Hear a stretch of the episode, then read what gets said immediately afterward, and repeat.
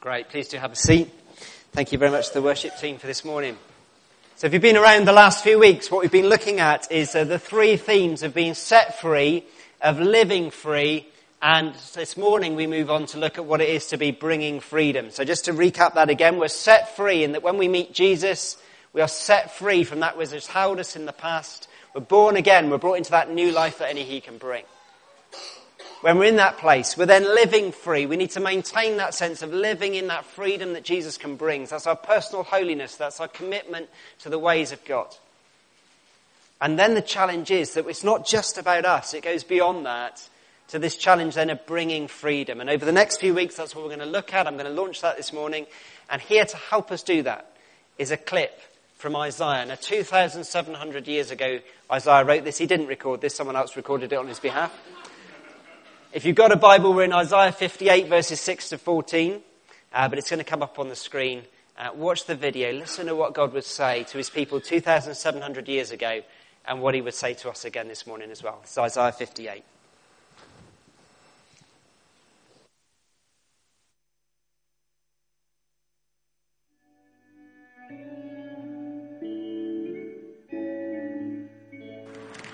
Isaiah chapter 58 verses 6 through 14.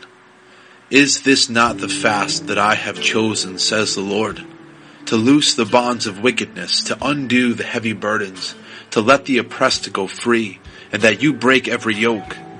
Is it not to share your bread with the hungry, and that you bring to your house the poor who are cast out, when you see the naked that you cover him, and not hide yourself from your own flesh? Then your light shall break forth like the morning, your healing shall spring forth speedily, and your righteousness shall go before you. The glory of the Lord shall be your rear guard. Then you shall call, and the Lord will answer. You shall cry, and he will say, Here I am. If you take away the yoke from your midst and speaking wickedness, if you extend your soul to the hungry and satisfy the afflicted soul, then your light shall dawn in the darkness, and your darkness shall be as the noonday. The Lord will guide you continually and satisfy your soul in drought and strengthen your bones. You shall be like a watered garden. Those from among you shall build the old waste places. You shall raise up the foundations of many generations, and you shall be called the repairer of the breach, the restorer of streets to dwell in. If you turn away your foot from the Sabbath, from doing your pleasure on my holy day, and call the Sabbath of delight, the holy day of the Lord honorable, and shall honor him, not doing your own ways, nor finding your own pleasure, nor speaking your own words. Then you shall delight yourself in the Lord. And I will cause you to ride on the high hills of the earth and feed you with the heritage of Jacob your father. The mouth of the Lord has spoken. O Lord our God, we pray, revive us in this dark day that we live. Repair the breach, Father. Repair the breach, we pray, in Jesus' name.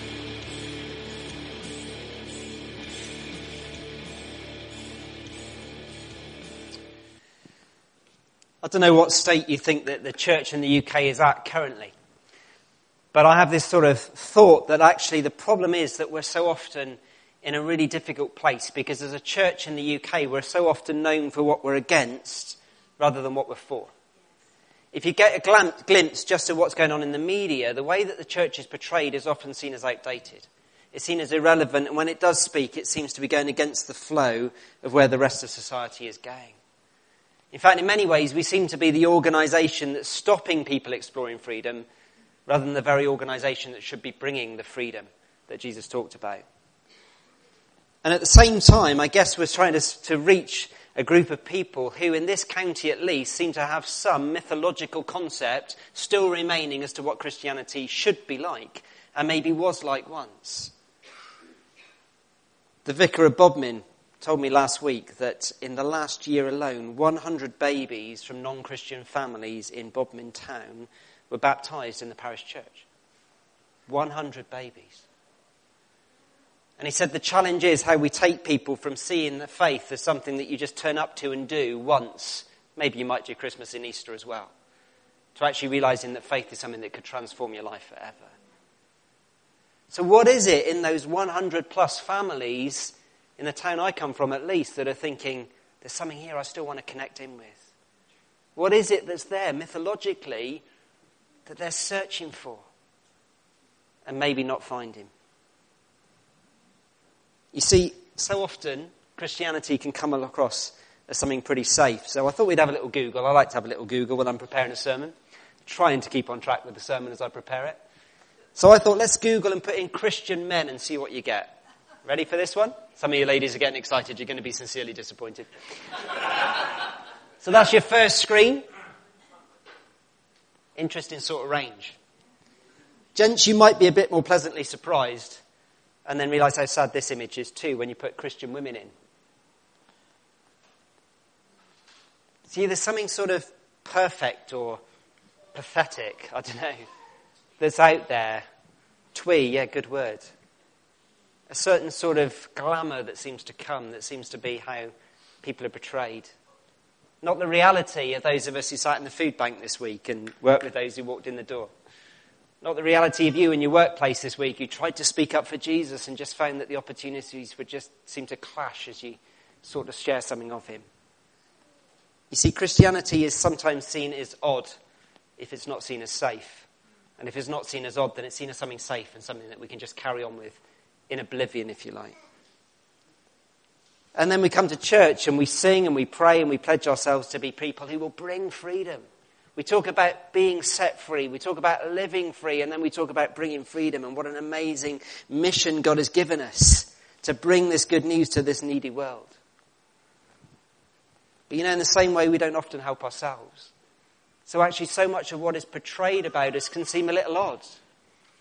I used to run a youth club in the outskirts of Oxford many years ago and was delighted when some of the young people I started to work with there as a secular youth club started to come to the little church that we were also part of. One of them was nine years old at the time. He came in and he sat in the congregation with me, and the vicar got up and announced that we were having communion that day. So I just whispered to him, you know, it's just, it's just a little simple thing that Christians do to remember who Jesus was. And then she got into the uh, liturgy of what was to be said. And Jesus says, You're going to drink my blood. And this little voice from the back goes, John, are we really going to drink blood?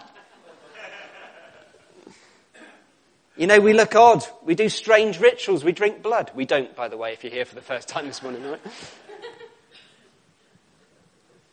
But the words that we use, we so often exclude ourselves so easily from the world around us. And in many ways, that's what we find when we look at Isaiah 58.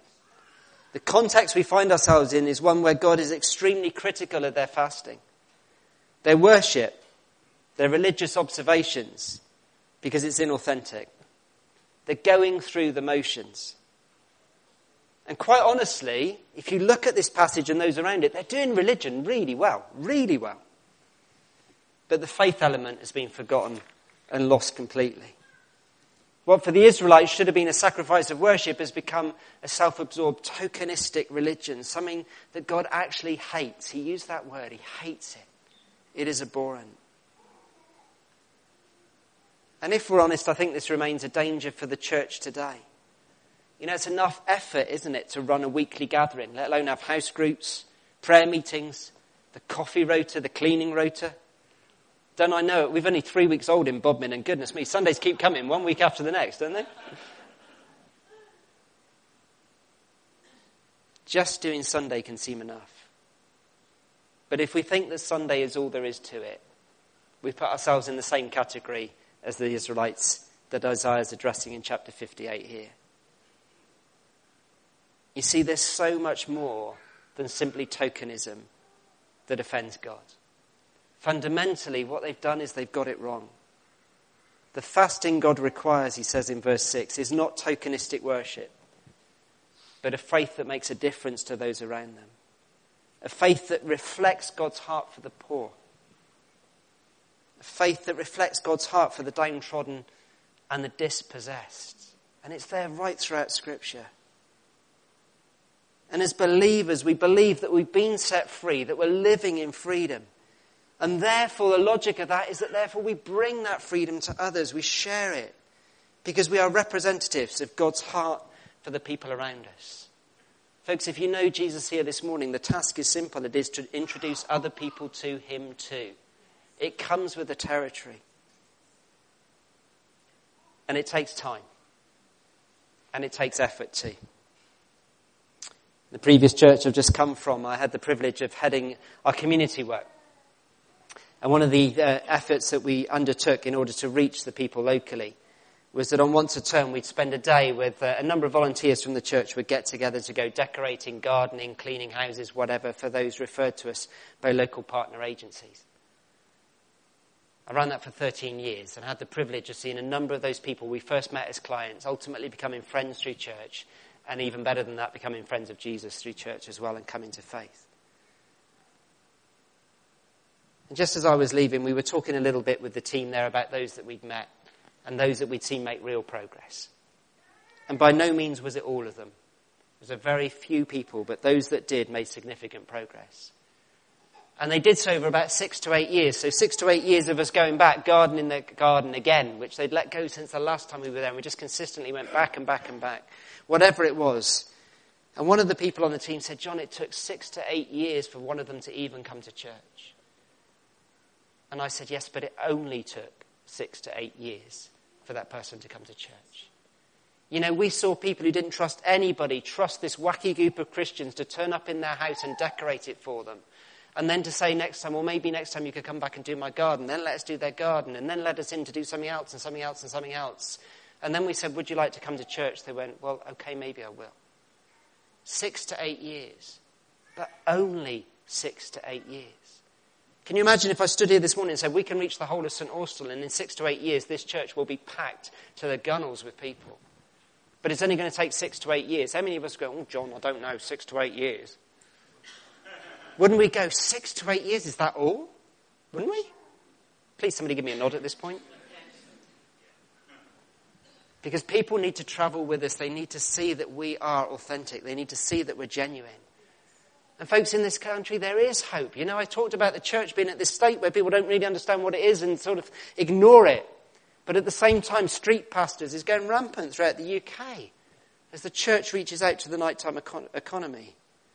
The Trussell Trust now has over 400 food banks across the UK, and I'm proud that this church is one of them. Our own food bank here, last year alone, we fed 2,521 people. It's an increase of 10% on our figures for 2015. And I promise you, folks, that's only going to go on to rise again this year. Of that number, 888 were children. That means that there's two and a half thousand people who we might not have had contact with who now know that this church is a church that cares. I was in the food bank on Tuesday and uh, a chap came in, let's, let's call him Mike. He came in on Tuesday. And Mike was in a pretty messed up state. He said he was an alcoholic. He said that he only really drank enough to make sure he went back to sleep because he really didn't get out of bed most days. Volunteers asked him whether he had any friends or family, and he said, No, not really. I'm pretty much on my own. All I do is drink so that I'll go back to sleep. So we offered to pray with him. We offered to pray that Jesus would break his alcoholism. And he basically went, Well, that's going to do nothing, isn't it? I said, Well, we believe it, so we're going to give it a go. He let us pray for him. We chatted on further. We didn't see him suddenly come to Jesus and repent. It would have been a great story to share this morning, wouldn't it? But what we did see was Mike walk out the door with a smile on his face, knowing full well that he could come back, and having been referred to a number of agencies who we felt would be able to help him.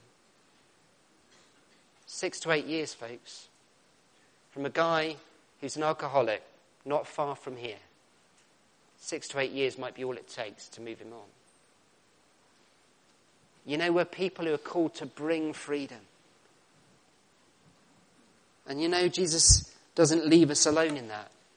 But actually, there's a great promise, and God shares it here in Isaiah 58, verses 8 to 9. He says that the light will shine, and then your light will shine. Then something joyous about us will shine, and people will see what the difference is. Jesus echoes this, of course, later in the Gospels when he talks about lamps being hidden rather than exposed as they should be. The light is within us. If we know Jesus, that light is within. We've been set free. We're living free.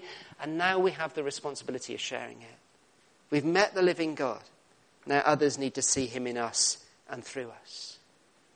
It's an amazing mystery of faith here as well. Look at this line. And your healing will quickly appear, says the Lord. You see, we're not just doing this and we're doing it in such a way that sort of, well, it's sacrificial and we're doing it and it's really hard work. But actually, what God says is that as we do that, so we discover more of this life in all its fullness that we found for ourselves. More of that whole healing comes to our relationship with God. It's that in bringing freedom to others, we understand better what it means for ourselves. When we see people set free, don't we know so much more of what it means to be free? As part of setting up those placements I talked of earlier, we used to have to go and do assessment visits. One of the greatest privileges of my life, without a doubt, is to be invited into these homes of these vulnerable people to assess what needs doing, do the dear, old health and safety check and all that. I visited a lady only a couple of years ago he was in a small flat.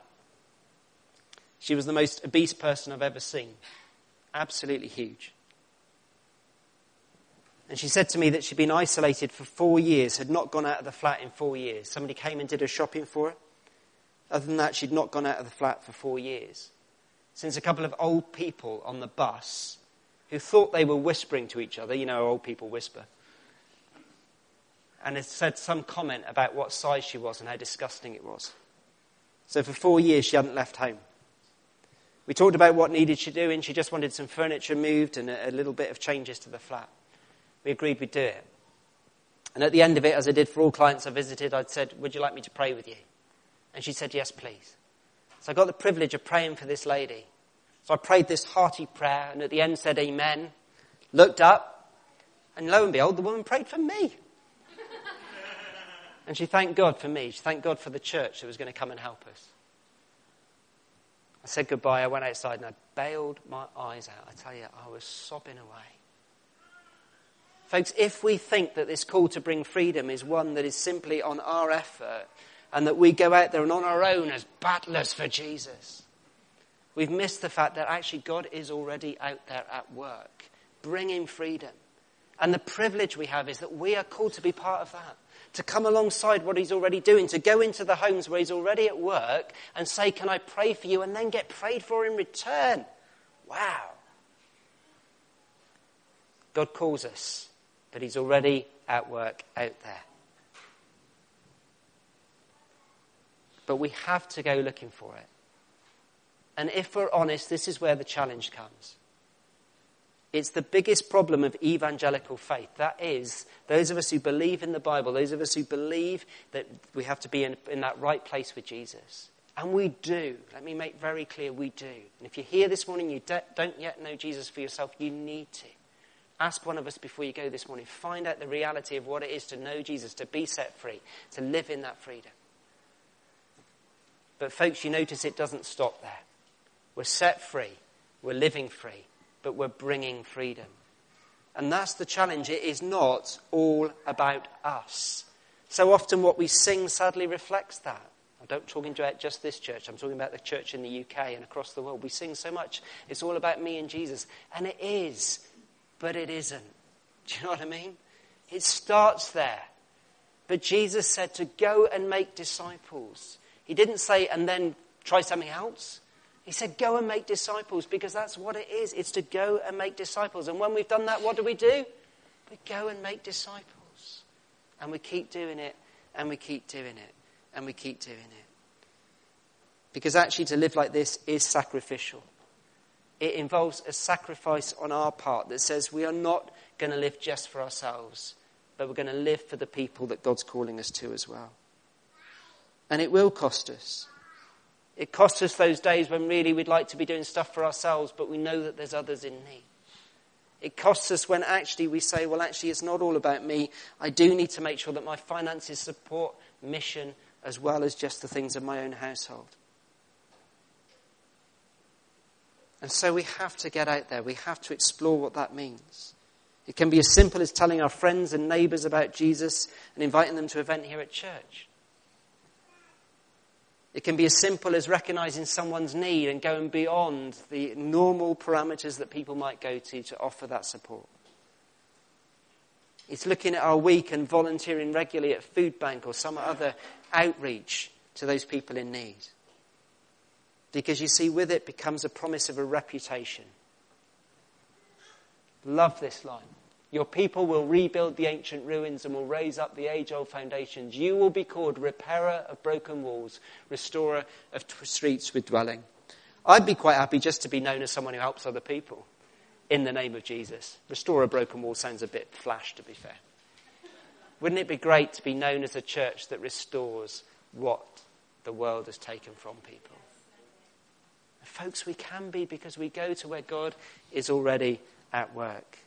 We need to be known for who we represent. We need to be known as a church that shares. I worked with young people for many years and uh, had the privilege of particularly running residentials with them, which I've loved. They were always the prime moments of young people really meeting God. And we had an amazing success, really, in the sense that many of the young people we worked with who came to faith went on to explore that faith and continue it into adulthood. And so at some one point many years ago, we um, did a little interview uh, procedure with a number of people who'd been with us to ascertain what had led them into that depth of faith that meant that it lasted for life, if you like. And when we were doing these sort of interviews, the weekend away came up as one of the most significant times for these young people. And so the interviewer said to one of these young women, Why was the weekend away so special? And she said, Oh, I particularly remember a speaker called Becky. So the interviewer said, Oh, that's great. What do you remember about what Becky taught you? And this young woman said, I don't remember a thing she said. I just remembered that she loved God. And, folks, to a certain extent, people out there won't remember a thing we say but they will remember whether we love God. They will remember whether we love God. We're going to be remembered for the people we are and for what we do far above anything that we say. And to recap what I said at the beginning of this little talk, so often we're known for what we say. God, please may we be known for what we do, which leads us to a point where we can say the truth of who Jesus is and how people need to know him. Because there's a great highlight here as well. Verse 14 where he says this. Isaiah says, Then you will find your joy in the Lord. You know, 2,000 years ago, Jesus said, Go and make disciples. Today, it remains the same. That's our remit, that's our manifesto. That's what we're called to. And seeing that freedom impact people is still the most amazing things that we can see. I said there was a challenge to this, and I want to end with this. And I do this graciously, but I do it pointedly too. You know, we looked at James last year, didn't we? That whole idea of verse 22 of chapter 1. James says, Do not deceive yourself by just listening to his word. Instead, put it into practice, which is a great line, but a pain as well, isn't it? Because actually, it means that we've got to read scripture and we've got to act upon it. So I just want to pose us a few questions as we finish. It's time to get practical. Where is God asking you to bring that freedom? Not where is John Langford putting a guilt trip on you this morning, but where is the Holy Spirit prompting you to think, yeah, I need to do a little bit more there? Or, yes, Lord, you're right. That person at the workplace that I've struggled with, actually, I do need in your strength to get alongside them that neighbour, that family friend, that family member, that person you've not called for months because actually they're just a pain in the rear. But God's at work in their life and He's waiting for you to pick up the phone and call Him again. Maybe some of us actually need to take stock of our week and look at actually what the focus of our week is. And it may scare us because we may realize actually it's all about us. There's very little there about the kingdom of God and the other people that we might encounter. Maybe we need to look at opportunities around us to volunteer. It doesn't take hours, but it makes such a difference.